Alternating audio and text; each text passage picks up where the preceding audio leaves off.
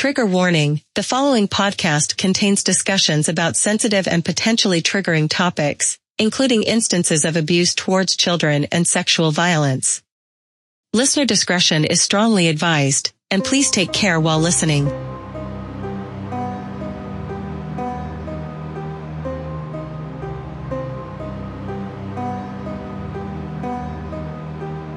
The woods can be a scary place. Dark shadows creeping in the moonlight, unfamiliar sounds surrounding you, stalking you. Is it a ghost, a werewolf, or something more human? What would you do if you found yourself lost in the strange woods? Join us as we discuss the paranormal, true crime, and anything in between with your hosts, Jeremy, You're clipping, Peter. Jonathan, Your peaks are way peaking. and Peter. We'll talk about my peaks. Welcome to the Strange Woods Podcast. Does everybody need? Did anybody need to uh, warm up vocally? No, That's probably had a baby. It's boys. Whoa! that's too loud. You're clipping, Peter. Whatever you just did, I don't recommend it again. Your peaks are way peaking. Yeah. We'll talk about my peaks. There we go. Quote one and quote two. Your peaks are peaking. Don't call. Don't talk about my This is a family show. It is. This is a family establishment, guys. Get it together. yeah, we at least bleep out F words when we don't miss them. We do. Sometimes, do I still get beeped at least once a show? hmm Okay. Yeah, we tend to not have uh, F words anymore. Um, but that's not the case if you listen to our old episodes. Sorry. This This is a family show. is. Uh, No, I usually hold back. We'll occasionally have an episode to where I um let them out a little more frequently. We'll All see how tonight goes. yeah. Let's do it. Jag, I'm, I'm uh, 100% blind tonight. I don't know. Yeah, I definitely I- think it's going to be a f- kind of night. You know how the back of your brakes is supposed to have a squealer? They don't do that anymore. What? Oh, well, the new one that I put on does have a squealer, Oh. but apparently, like a pig. um, no, like just this little tattletale. thing. It's a little tab that rubs the rotor to tell you, hey, the brakes are starting to go bad. It's oh, the is that what goes- that, that's what the squeaky thing? Yeah, That's where it comes from. yeah. Oh, the Um, squealer. that's adorable. My truck went from apparently that's called a somebody apparently somebody snapped the squealers off of mine. What an asshole. when they installed them because the other side didn't have them at all. So when I started hearing a sound coming from my brakes, I was like, "Oh, is you know, it's just the squealer starting to rub." Um, no, no, not at all. So the, somehow I wore through the brake pads, and when I'd look at them from the front side, I was like, "Man, that thing's got like a lot of pad left." It's you know, it's just the squealer. So the entire pad on the backside was gone. We were about 30 minutes from the house, the house the other day, and I heard just a, a loud, you know, kabam. And like the truck, all of a sudden the brake pedal goes to the floor. And Oh, then, no. Oh, and then I was like, I, I pumped on it and they built pressure back up. And I was like, oh, we'll make it home. So I did my best to not touch the brakes the whole way going home. Oh, Jesus. It was mostly highway, so it, it was fine. But we pull into the driveway. The last time I touched We're just going 80 mile an hour. Who needs to stop? it's fine. We'll make the it. last the last time I touched the brakes in going into the driveway, it goes all the way back to the floor. We turn off the truck, get out the truck, and there's a huge puddle of brake fluid under the truck.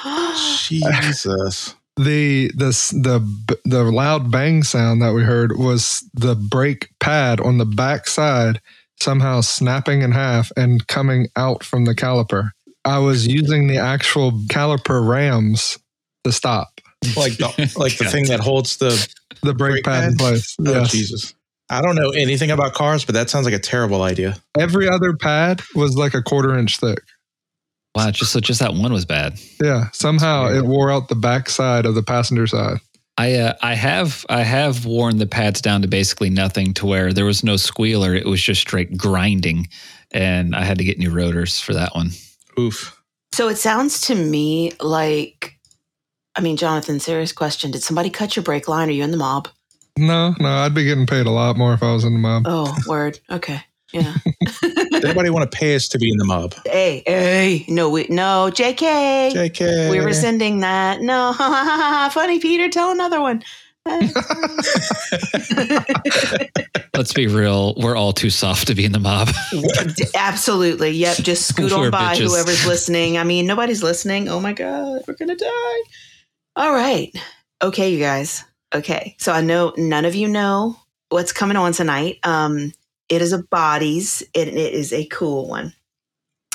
So, what I originally started out looking for was, and it's not a spoiler because apparently it doesn't exist, which upsets me. I was looking for like a killer barber, like Sweeney Todd, because I was like, I wonder if that's like a real thing, like like a like a barber who killed people, and it's not. Spoiler alert. Um, it was uh, Sweeney Todd was based on a book, and it was completely fictitious. You know, as far as anybody knows. That's what they want you to think. So I kind of went down a little rabbit hole of weird murderers you've never heard of. And that's where I got my story. But first, we have a listener story. We have a story from Anonymous Andrea from the UK. She says, I've had things like this happen a lot overnight. I call it an attack. Some people might say sleep paralysis, but I don't believe that. There was really a presence on my chest. It wasn't a nightmare, it wasn't a hallucination. He was really there right in front of my face. I know what I saw.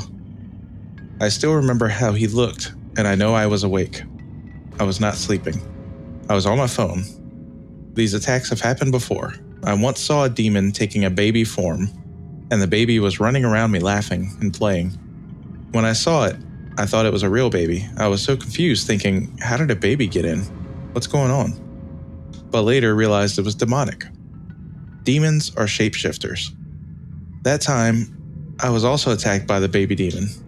It was creepy, and the place I was living in was haunted, a very old building where that happened. I remember thinking about it for days and just dying to tell my friend the following morning, but I didn't. I kept my mouth shut. I was thinking I need to tell someone, but then I knew no one would believe me. Speaking about the paranormal with everybody isn't easy.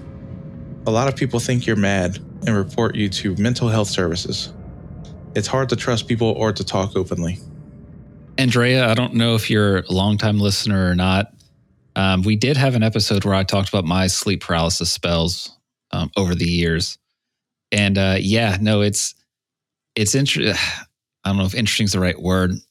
Horrifying is how I would describe it if I went through what you did. No, well, what is Right? interesting is that you know I can read online, and I know at least chemically and biologically what's going on whenever you have sleep sleep paralysis, but this the feeling you get when it actually happens like it doesn't allow the logical part of your brain to kind of feel out what it is. It just goes straight to like no you're dying. I would imagine it's akin to like I don't know if, how much y'all have dabbled with like VR, but when we went to New York a few years ago, we went to a wax museum where they had a Ghostbusters VR experience, and part of that was you walk out onto a balcony over New York. It's not a real balcony, but you're in VR, but it feels so real because when you step out, you're actually opening a physical door and you step onto like a grating and you have the wind blowing on you and it just feels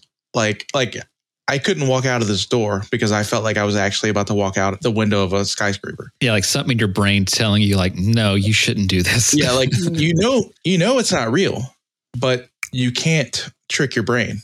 Yeah, I mean, especially whenever it's like hitting that many of your senses, you know what I mean, all at once. It's like Right. it just it really tricks your brain. Well, let's cool. go. Let's go to the other end. What if she really was awake? How terrifying! What if it was a demon? How terrifying! And a baby? Yeah, the baby's what gets me. Ugh, dude, th- there's something extra creepy about it being a baby. I guess maybe because that innocence, you know, like you just think of a child as being innocent and a demon as being anything but.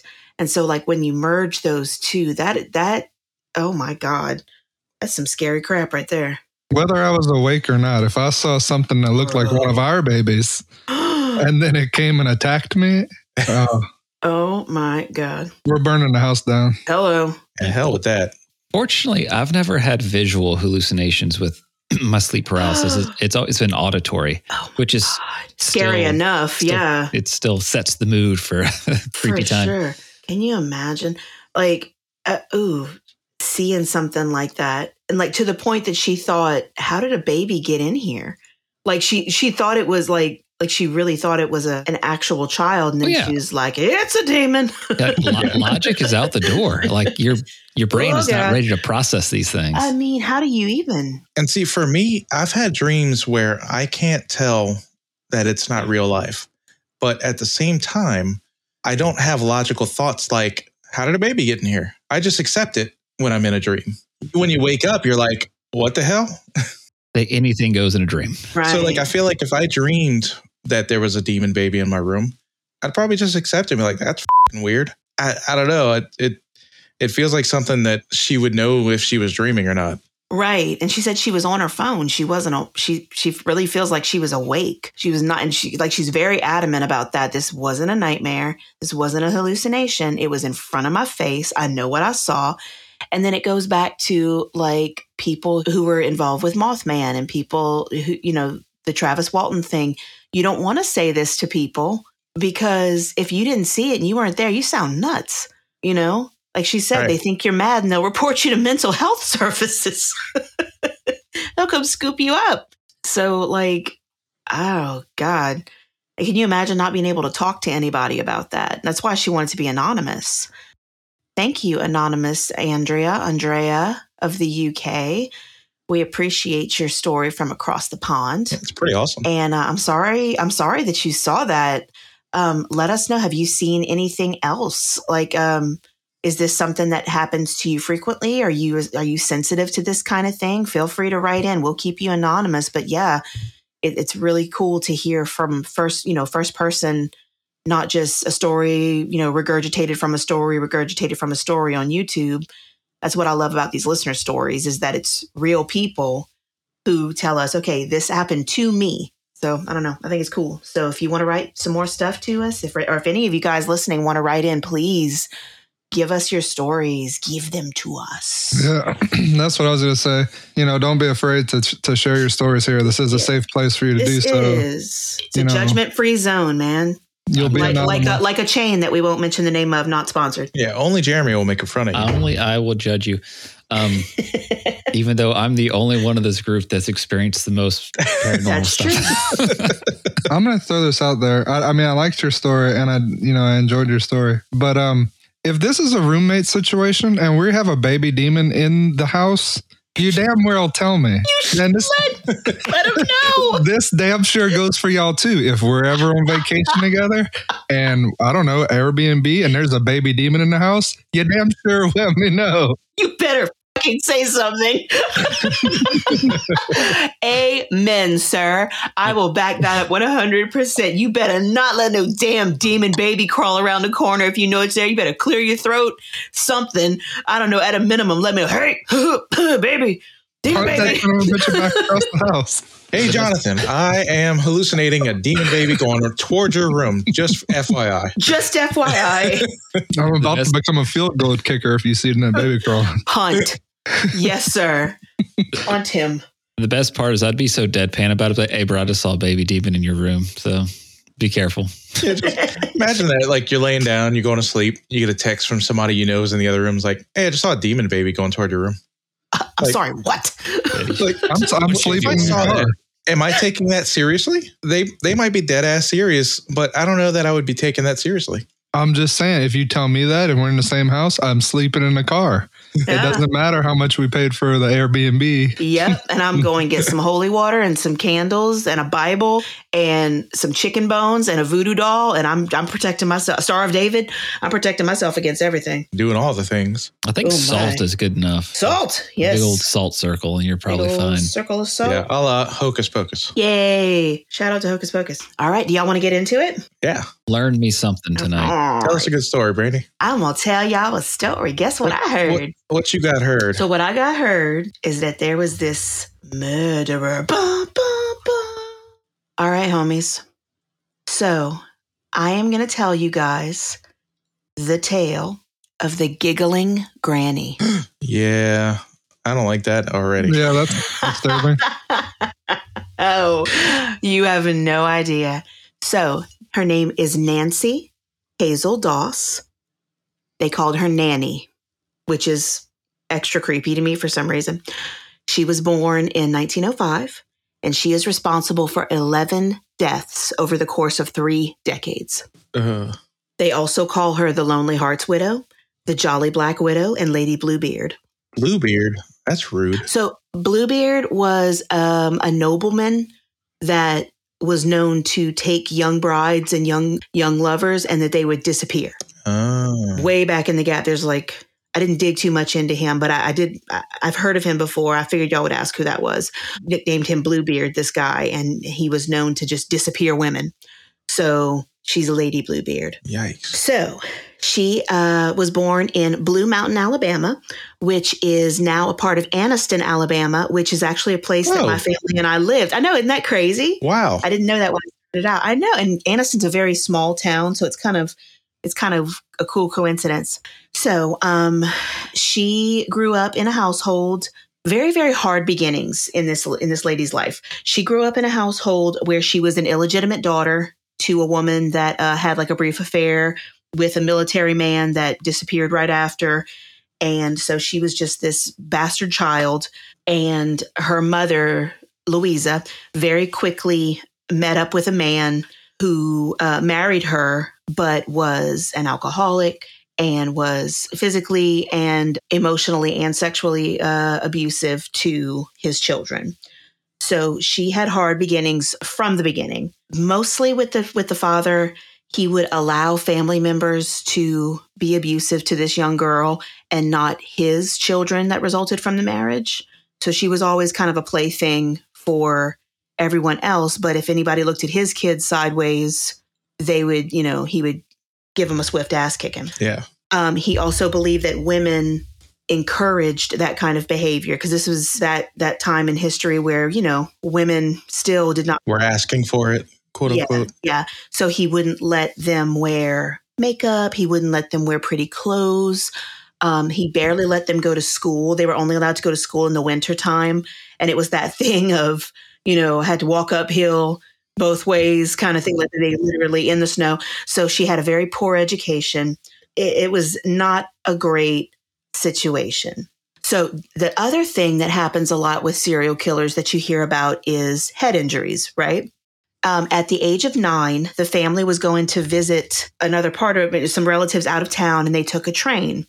Well, something jumped out on the tracks, and the conductor hit the brakes really hard. Young Nannie flew forward, and the next thing she knows, she wakes up on the ground. So they'd hit the brakes so hard, and she was not restrained, and she flew and hit her head on one of the bars in the train. And the concussion was so bad that it gave her chronic migraines, um, blackout episodes, and uh, depression for the rest of her life. Yikes. So you got abuse and you got head injury that are common to killers. Sounds like a recipe for a great time. Sounds like a recipe for a great time. But in spite of that, her favorite activity as a young girl was reading her mother's romance novels and magazines. She was she dreamed of the ultimate romance, and that was um, it makes sense because in the environment that she was in was so unromantic and cruel and unhappy. And she would open these magazines and these books and read about these men that would come and sweep women off their feet and you know so basically, looking for an escape and looking for an esca- escapism is key. Yes. escape. Escape. So, as a result of this, when she was 16 years old and she had her first job at the linen factory, she met a young man, her first husband, Charlie Bragg. He was 17, she was 16. They knew each other for about five months before she convinced her dad to let him get married to her. And she thought, this is it. I'm moving out. I'm, I'm going, I'm, I'm going to live this romantic life. Well, immediately when she moves in, the husband's mom is at the house, like the wedding night. And she's like, Oh, hey, what up? Uh, nice to see you. Hey, Charlie, when is when is your mom going home? And Charlie's like, Oh, no, no. She's going to live with us. Mm, So he has to, yeah, so she has to live with her mother in law, who takes up all of her husband's time, Not for long, if I have my uh, suspicions correct.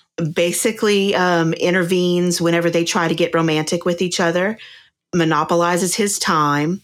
Yeah. So, in spite of that, they managed to have four daughters from 1923 to 1927. So, she was always pregnant. That's a lot of pregnant. That is a lot of pregnant. So, she and her husband cheat on each other because they, you know, there's no nothing there. And she starts to drink to cope with her mother in law and starts heavily smoking, which would become a lifetime addiction. Oh, it was healthy back then, though, right? It was, it was, it was before it was unhealthy. it was prescribed by doctors.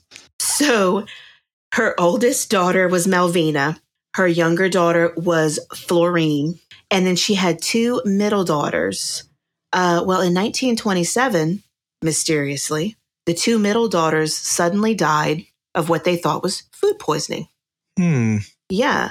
Um, Charlie had been on a bender. He'd been out. And when he came in, um, he comes to his house to find that his two middle girls are dead. So he immediately suspects Nannie, takes Melvina, and leaves. Well, the mother in law stays behind. What does that say about somebody that you immediately suspect that person? Oh, he he reported that he left his wife because he was frightened of her. God. Yeah. But to everyone around her, she was like this effervescent, like um, real showy, real talkative. She compensated a lot for what she didn't have. They said she was like magnetic. She had this big smile, um, always happy, you know, always played the part of the doting wife and the daughter in law. But I guess hence the giggling part. um, wait, put a pin in that. Okay. Um, so he took off with Melvina, and almost immediately after that, his mom died. Hmm. Yeah. The mother in law who had stayed behind with Nannie. Well, why would she need her anymore? I mean, uh, hello, whoop, chuck it. Um, so Nannie gets a job at a cotton mill to support herself and her baby. And Charlie brings Melvina right back immediately after his mom dies. And he takes off and he's gone. Well, Nannie's moving on with her life. She finds husband number two, Robert Franklin.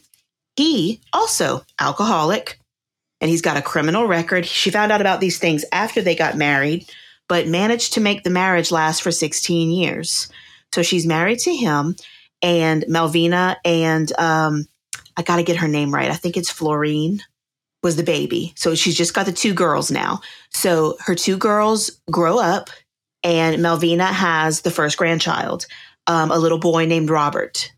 About two years after that, Melvina is in labor with another baby, a little girl, and delivers the baby. Nannie is in the room with her, and the baby died before she could be named. Like she died very, very quickly. Well, This bitch. wait a minute. Oh, dude, you have no idea. So this is kind of graphic. Yeah, trigger warning here. Trigger warning. Yes. Um, if you if you don't want to hear this, you might want to skip forward about thirty or so seconds.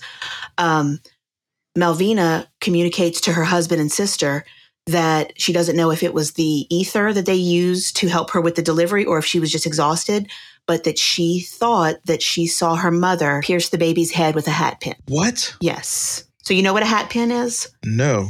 Women used to um, take these long metal pins, probably, I don't know, six to eight inches long with a decorative end, and they would put it through the hat into their hair so that, like, if a breeze picked up, um, it would stay on their head.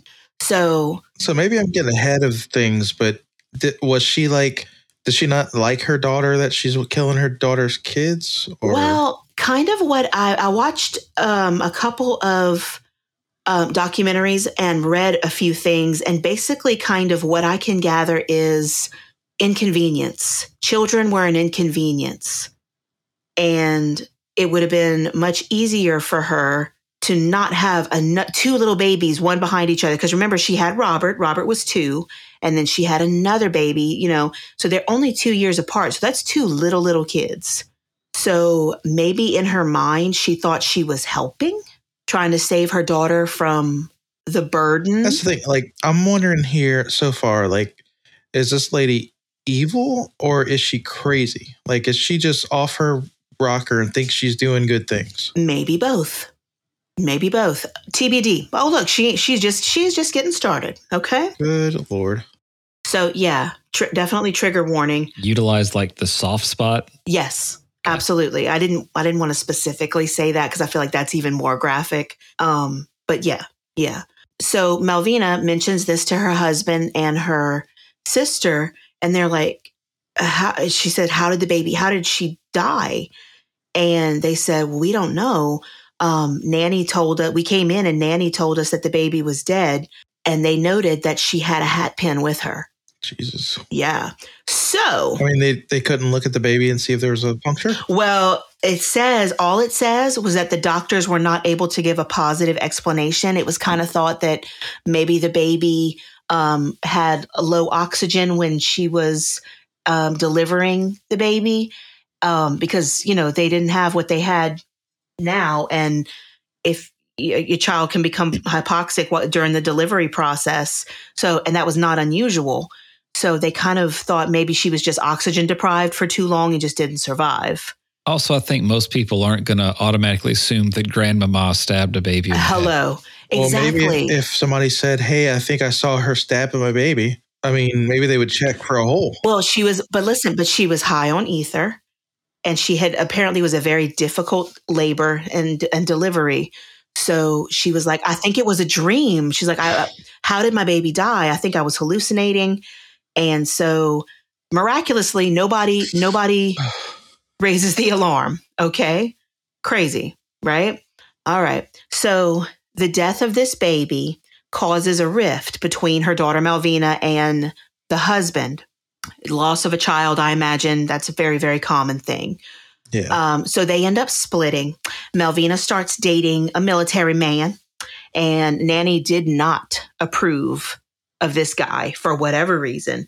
And it would be the result of big old fights between Nannie and her daughter. And after a very, very particularly bad argument, Melvina said, "You know what? I'm I'm I'm not staying here. I'm leaving. Um, I don't want to be around you." And left the house and left her son Robert in Nannie's care. So left Robert in in Nannie's care, and uh, the next day he was dead. So Jeez. both of Melvina's children dead. Uh, ruled as asphyxia is uh, is what they said. Um, and she, m- m- Nannie, immediately collected a five hundred dollar insurance policy that she had taken out on little boy Robert. Good lord, man. Yeah, so that's around eight thousand dollars in today's money. it's not yeah. very much. Uh, to kill a child, yeah. But um, why would she take out a policy on a two year old? It's crazy how so many of these murders back in the day was always for insurance. I know, right? Even today, dude. Well, yeah, yeah. Do you ever watch? Well, do you ever watch Mike O? That chapter? Oh no, I guess I've never seen that. I feel like you would love him. He's a YouTuber. Oh my God, Jonathan, I think you would love him. All right, so let's go to the other Robert. Remember her, um, her husband, Robert Franklin, Yes. Yeah, yeah. the second husband, the one that she's married to for 16 years. He, he's the alcoholic. Not long after this, in 1945, he goes on a big bender and comes home, and he wants him a little. He wants him a piece. And she's like, Nope, you're drunk. You're gross. I don't want to do this. No. So he actually rapes his wife. well, yeah. Well, the next day, she put rat poison in his corn whiskey jar and he Hmm. was dead by nightfall. wait, wait, wait. This is Her the husband. daughter. The daughter killed her husband now, no, no, this is Nannie. but it was the daughter that got raped, and then she retaliated by No. killing the man. No, it was Nannie that got raped by her own husband. He came Oh, home. that that. Okay, I I got you. I'm sorry. They're both Roberts. I know that it's confusing. Um, the little boy was also named Robert, the one that the one that she killed. Yeah. She put rat poison in his corn whiskey jar and he was dead by nightfall. So now what do we do? Oh, we find another husband, y'all.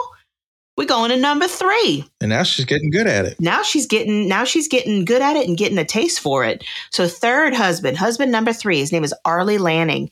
She met him because she put a little ad in the Lonely Hearts column. Uh, you know, looking for companionship.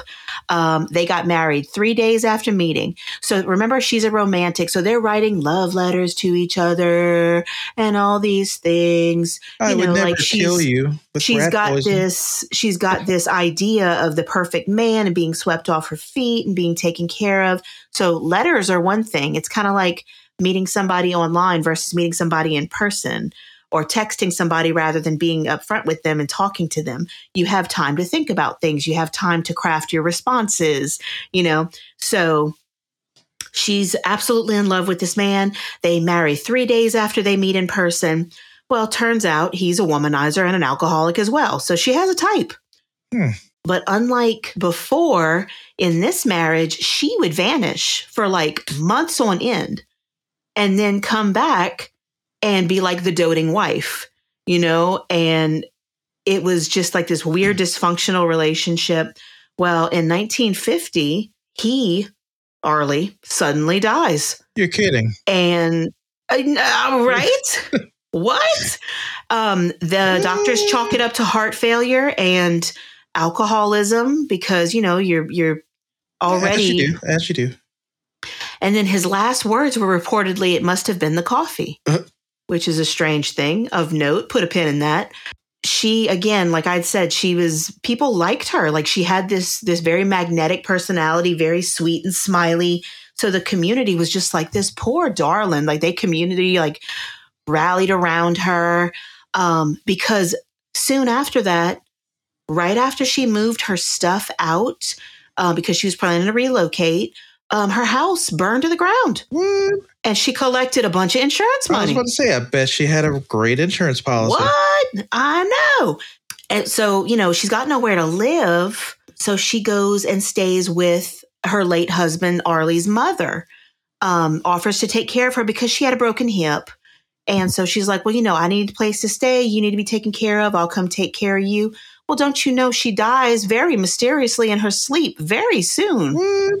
And probably had an insurance policy, right? I was about to say that. I mean, well, and it's just like, okay, well, she's just going from pillar to post, poor thing. Where is she going to go? Where her sister Dovey, who is also um, a bedbound, you know, woman, um, says, you know, come stay with me. I'll, you know, you can come help take care of me. Oh, you poor darling.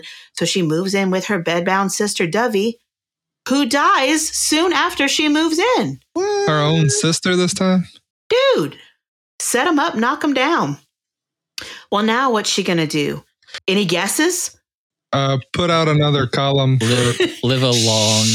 Actually, I'm sorry. I need, I really do need to backtrack for a second, and Sure. just I was looking for a gap in the conversation, but it didn't stop. Um, accounting for inflation, how long is three days to get married in modern times? 48 hours. 40. That's it. That's the joke. Uh, I'll be here all night, kid. You're so stupid. oh my God. Hey, all right. So you guessed it. You guessed it. I don't know how y'all how how'd you even come up with it, but yes, she's looking for love again. This time she joins the Diamond Circle Club, which is a dating service in North Carolina, and she meets Dick Morton. Ooh. She met Dick, all right. Yep. Um, so she meets Dick Morton, Richard L. Morton, and they get married in Kansas. He's not an alcoholic, but he's a womanizer too. So he immediately, immediately is cheating on her. You know, I mean, n- not even secretly. Like it is, it is known. He is just hoeing it around town. Um, Wait till he finds out what happens to people that cheat on her. Well, and also, what happens to people that don't cheat on her? hello. Oh yeah, any, pretty much anybody. Anybody in her orbit needs to be very afraid. Yeah, you know those people So- you just get the feeling like, hey, I probably shouldn't know you at all. Right. Well, he's gone all the time. Um, Nannie's mother, Louisa, comes to live with the couple. And um, in 1953, in January, she dies. What? Her mama. What? Yeah. What a surprise. What? And then how about this? Put this in your pipe and smoke it. Three days later, she poisons Richard's coffee with arsenic, and he dies too. So I'm going to guess that arsenic was her go to. Yes, sir. And hey, remember what Arlie said? His last words? Must have been the coffee. It must have been the coffee. Was it almond flavored coffee?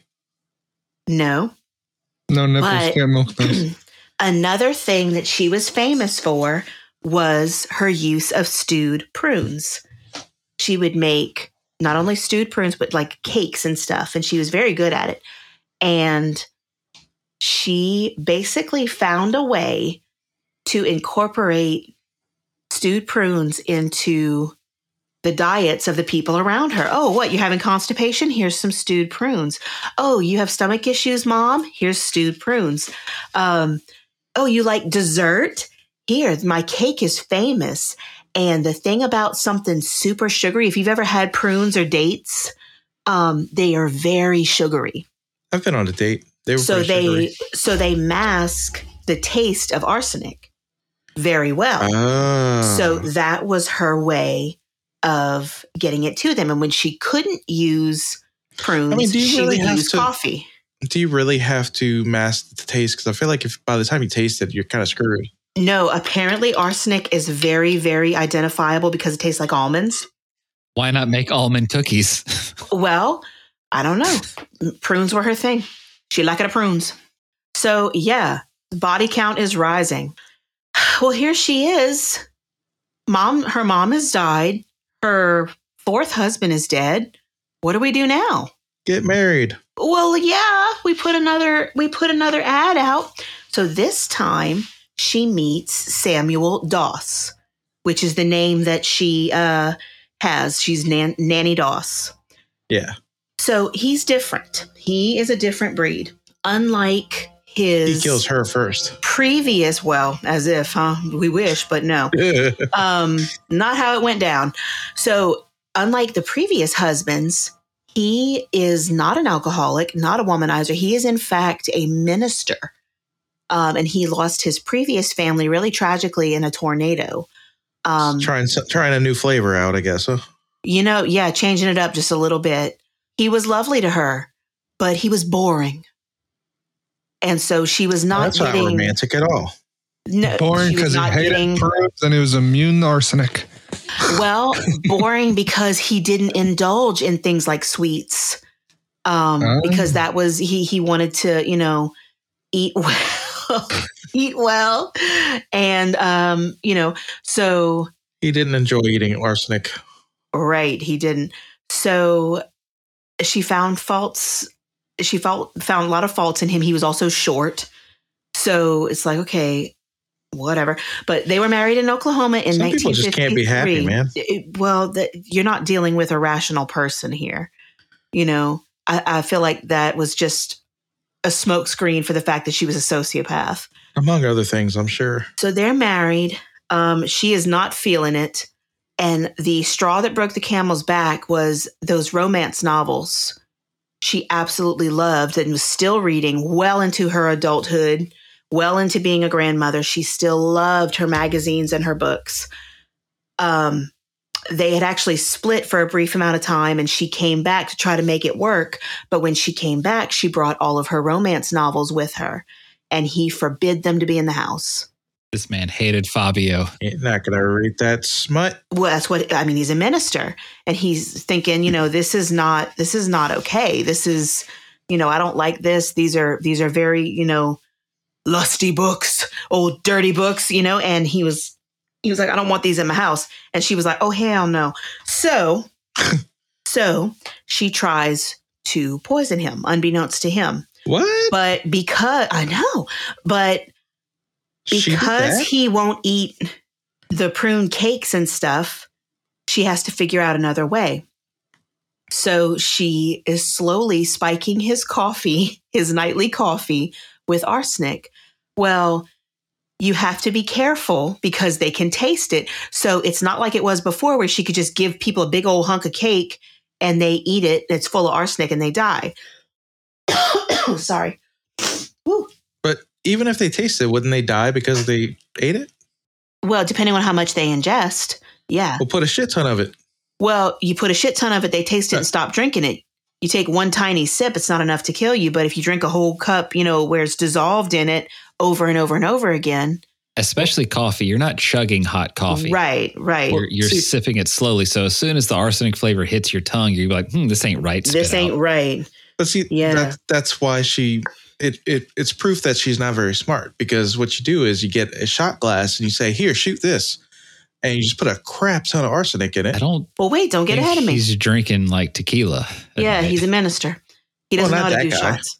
Not that guy. But we're Well, talking wait. about this guy. We're talking about this guy, man. So in September of 1953, he is rushed to the hospital because you got to think he's he's being poisoned slowly, slowly, slowly. Horrible abdominal cramping, Liver failure. vomiting.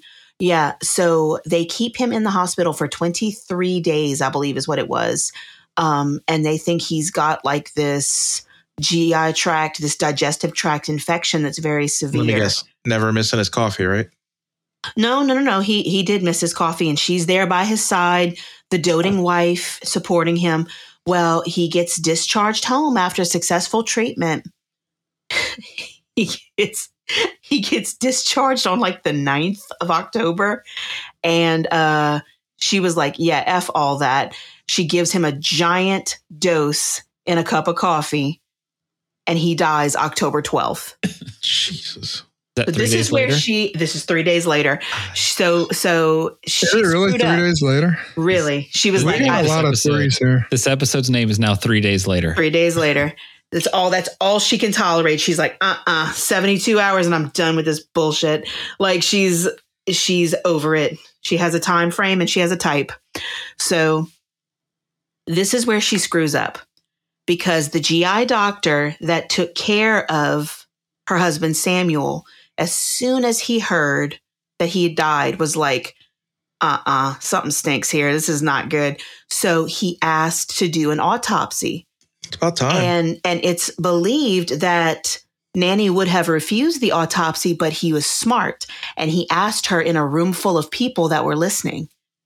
ah. So she couldn't say no. She was like, Of course, if you think it's necessary. So they said almost immediately upon starting the autopsy, I do not know. I'm going to have to look it up. I do not know what they used to identify it at that time, but it was evident that there were massive levels of arsenic in this man's system. so she did like I said and just said, F- it. She just exactly bunch. Where dose the hell out of him. Time to die, dude. You know, she like really messed up is not offering the doctor a slice of cake. A slice of to cake. you lapse in manners is your undoing. Um, so Doc is like, yup, and immediately calls the police. She was arrested the same day. So they have her in custody and she's denying, denying, denying. And basically, what they do is they say, you know what? You can go the easy way or the hard way. The hard way, we dig and dig and dig. Literally, we dig up these bodies of all these people that have died in your orbit and we test them and we prove it that way. And you can put everybody and everything through this, or you can just tell us what you did because we know that you did this. And the way they get her to confess is that they agree that she can keep her romance novels and magazines. and she starts singing like a canary, y'all. She confesses to killing four of her five husbands, Jesus. her mother, her sister, her mother in law, and her grandson. Well, She never you don't miss anybody. confessed. She never confessed to the daughters or the granddaughter, the little baby. She she did not confess to those, but she confessed to all the others, and it's believed that those that her two children and her her baby granddaughter were also her victims. So a total of eleven people are are given credit to this woman. So she So gets the- likely more, right? Hmm, who knows? She gets the name the giggling granny because when they would ask her during her entire confession, she was constantly smiling and giggling, all while she was recounting how how she would go step by step and poison people. So basically, it was the stewed prunes. She would find a way to incorporate that into their diets. Um, I believe what I heard was that the morning that her two middle girls died. Melvina ate toast and the baby breastfed, but she fed the two middle girls something else. And that was the quote unquote food poisoning. Jesus. And then with her husband that didn't like sweets, she did coffee. Um, with her drunk husband who would drink the corn whiskey, she she spiked his corn whiskey. Um, you know, so she and as she's recounting these things, she's smiling and giggling and little fits of laughter and That's just not creepy at all. like Mrs. Claus murdering. But was that a ploy? No, they said she was just it, uh.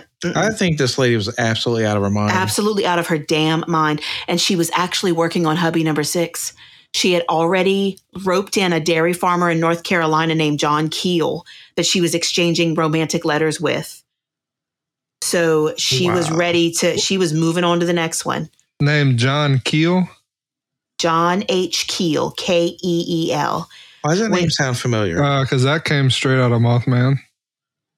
Is that why that name sounds yeah, familiar? doesn't that, isn't that the same?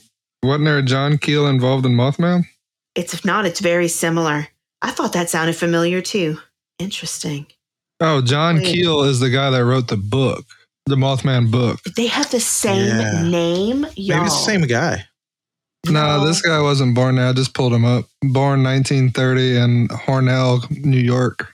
Yeah, this took place in uh That would- just- that, that would have made him in his twenties. There's no that way. just took me off guard. I was like, wait, what? No, good catch. Um, so when she was asked why she did it, she giggled and said it was never about the money. Quote, it was always about love. I was searching for the perfect mate, the real romance in life. And when she was asked about her conscience after all this killing, she simply replied, clear. Wow.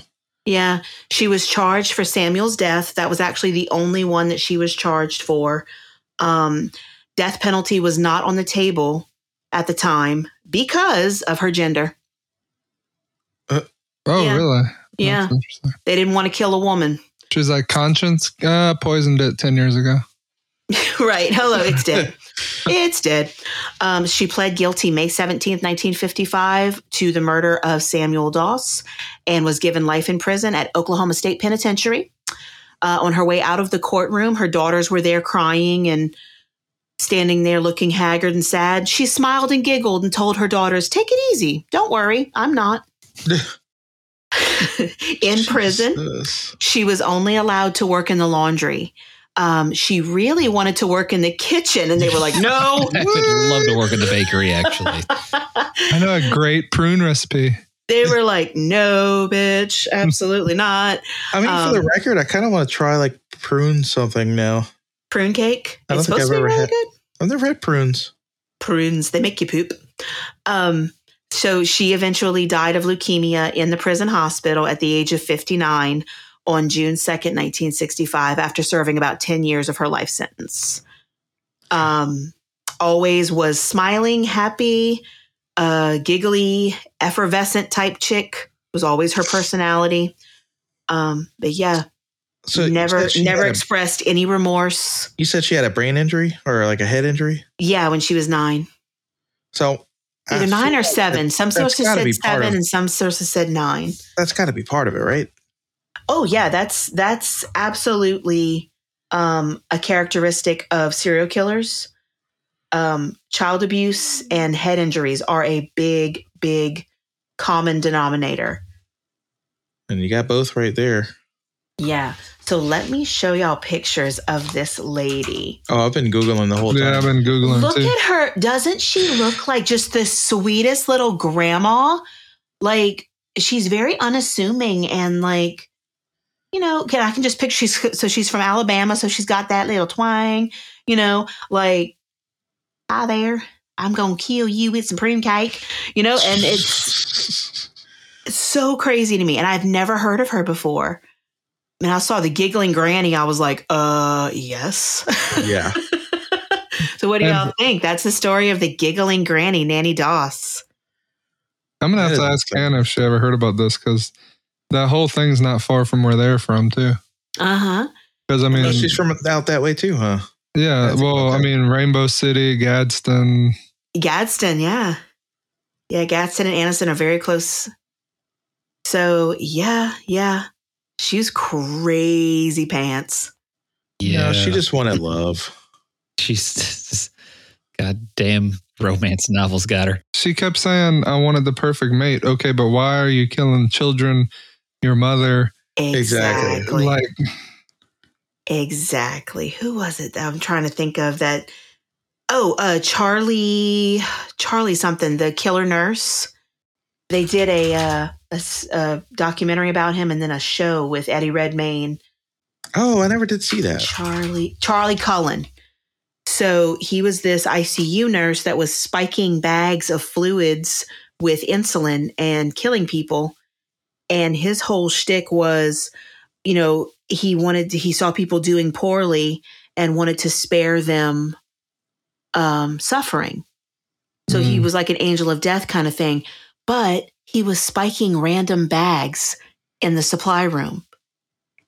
So they could have reached anyone. Well, I mean, So it's like, okay, well, there's a hole in your explanation, sir. If you really had people that you were like, oh, I can't stand to see them suffer, wouldn't you do it specifically to that person and only that person? but I mean, isn't everyone in life suffering? You know, whatever. Whatever. I you don't know, know. it's weird that we said in the beginning of this, um, if any of the mobs have applicants out um, and looking for people, she looks like, I don't know if it's somebody that played a mob person in a show. Mafia mama. Uh, yeah, like she, the face looks familiar. And I know, I know, I haven't heard this story before, so The- it's the not. mob the- lady from the Goonies. Is that it? Throw mama from the train. Here's your water. it's Maybe wet, isn't it? the- Drink it. Tastes like prunes, don't it? what did y'all think? She's definitely insane. definitely insane. The Yeah. giggling granny. And there's an interview with her in 1957, um, a little video. So what what time period was all this? So she was born in, at the turn of the century, 1905. So this was the 20s through the 50s. Yeah, 55, I mean, 05 to 65. Yeah, looking at her Mhm. glasses, that that tracks. She looks like she's in the fifties. 05 to 65. So she only lived 50, what, 50 years? That's not, am, am I- did I math that right? That's she's, she wasn't that old. I think she died at fifty nine. They She died at 59. Yeah. She died at Oh. 59 years old. Can y'all hear what I was playing? Mm, No, huh? No. Okay. There's an interview uh, with Nannie Doss when she was in prison. And it's this guy interviewing her about being in prison. And it's super creepy. Like she is, you can tell she's got them crazy, crazy ass eyes. That's what they based Those the ma- Joker on. I'm sure. Those Manson lamps, as uh, Michael from that chapter said. Like she, she just, I don't know. You can tell that there's something nuts going on in there. so take a look at that. That's that's really yeah, kind of spooky. But yeah, I just I had never heard of her before and I was like this is crazy. Like I bet the guys have never heard of her either. So you just came across it googling. Yeah, like I said I was I was trying to find a, a, a killer barber and so I was looking kind of along the lines of, you know, crazy murders you've never heard about or um like serial killers you've never heard of. And it said the giggling granny, and I was like, "Ooh, what's that?" you got to check her search history because I bet she was actually Googling how to kill husband with arsenic. Hello, I mean, probably. hello, I wouldn't blame her. John H. Key. Why are you blocking me? Oops, she's on a list. They're blocking her. I am. They found me. Looking me. at dang. mob serial killers and uh, I know they found me. Dang, I, I've I've said too many of the words, and now I'm canceled. She does have weird eyes, though. While I was looking at that video you sent. crazy eyes. Crazy eyes. She is Yeah, a nut. judgmental She, of you. no, not judgmental. Astute. That's good instincts, is what that is. Y'all just don't understand love. Uh, clearly not. So it is John H. Keel. I just want to make sure because now you got me worried that I accidentally like transposed something from Mothman. No, no, no. I Um, don't think you did. The, uh, I mean, it, I'm sure it's Keel. It just struck me as Strange. No, I'm, uh, and I kept thinking that name sounded familiar. His name is John Keel. That is a crazy coincidence. Wow. No, they're both. That's right. They're both named John Keel. Keel So spelled the same way. K E L. Spelled the same. Yeah. The only difference is the middle initial. Hmm. Weird. But yeah, John giggling- Kreese is the one I was thinking of from uh, Cobra Kai. Oh, okay. What about That- John that's what- Cleese from Monty Python? Hey, yeah. Or Monty Python. Yay. Keep calm and walk silly. That's Man. John Cleese, right? It Or is is that- is completely different? Oh, Yeah, we're gonna have to do uh, another serial killer at some point. Do the guy from Houma. Yeah. They got Yep. that one, and they got the uh, Baton Rouge serial killer. We could do some local ones. It is crazy about the coincidence with the John Keel thing, though, and then the fact that she did everything in threes, or well, not everything, but a lot of things happened in threes, and And I think Mothman poisoned people with arsenic too, right? He- He sure did. And his name was John Keel. Dun, dun. and he had a nanny. Ah! All right. Y'all have any closing thoughts on the giggling granny?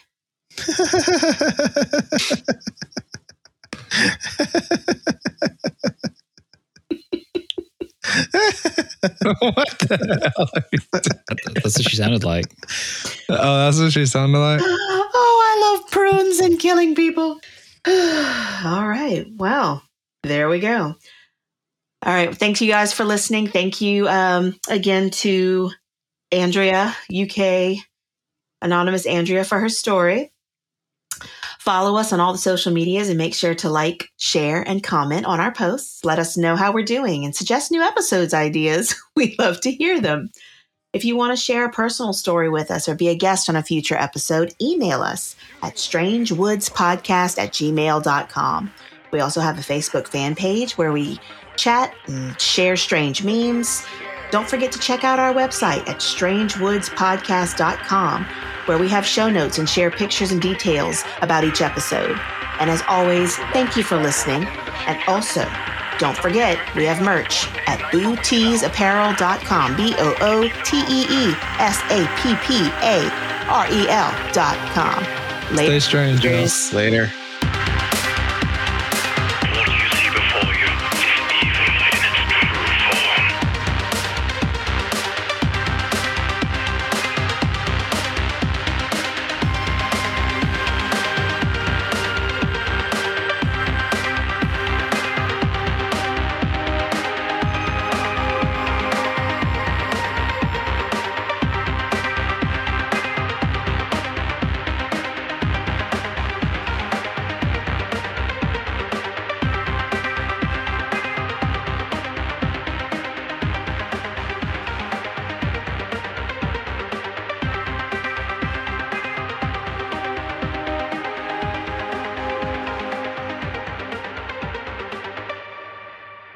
Nothing sweeter than the listeners of Jonathan, Jeremy, and Peter.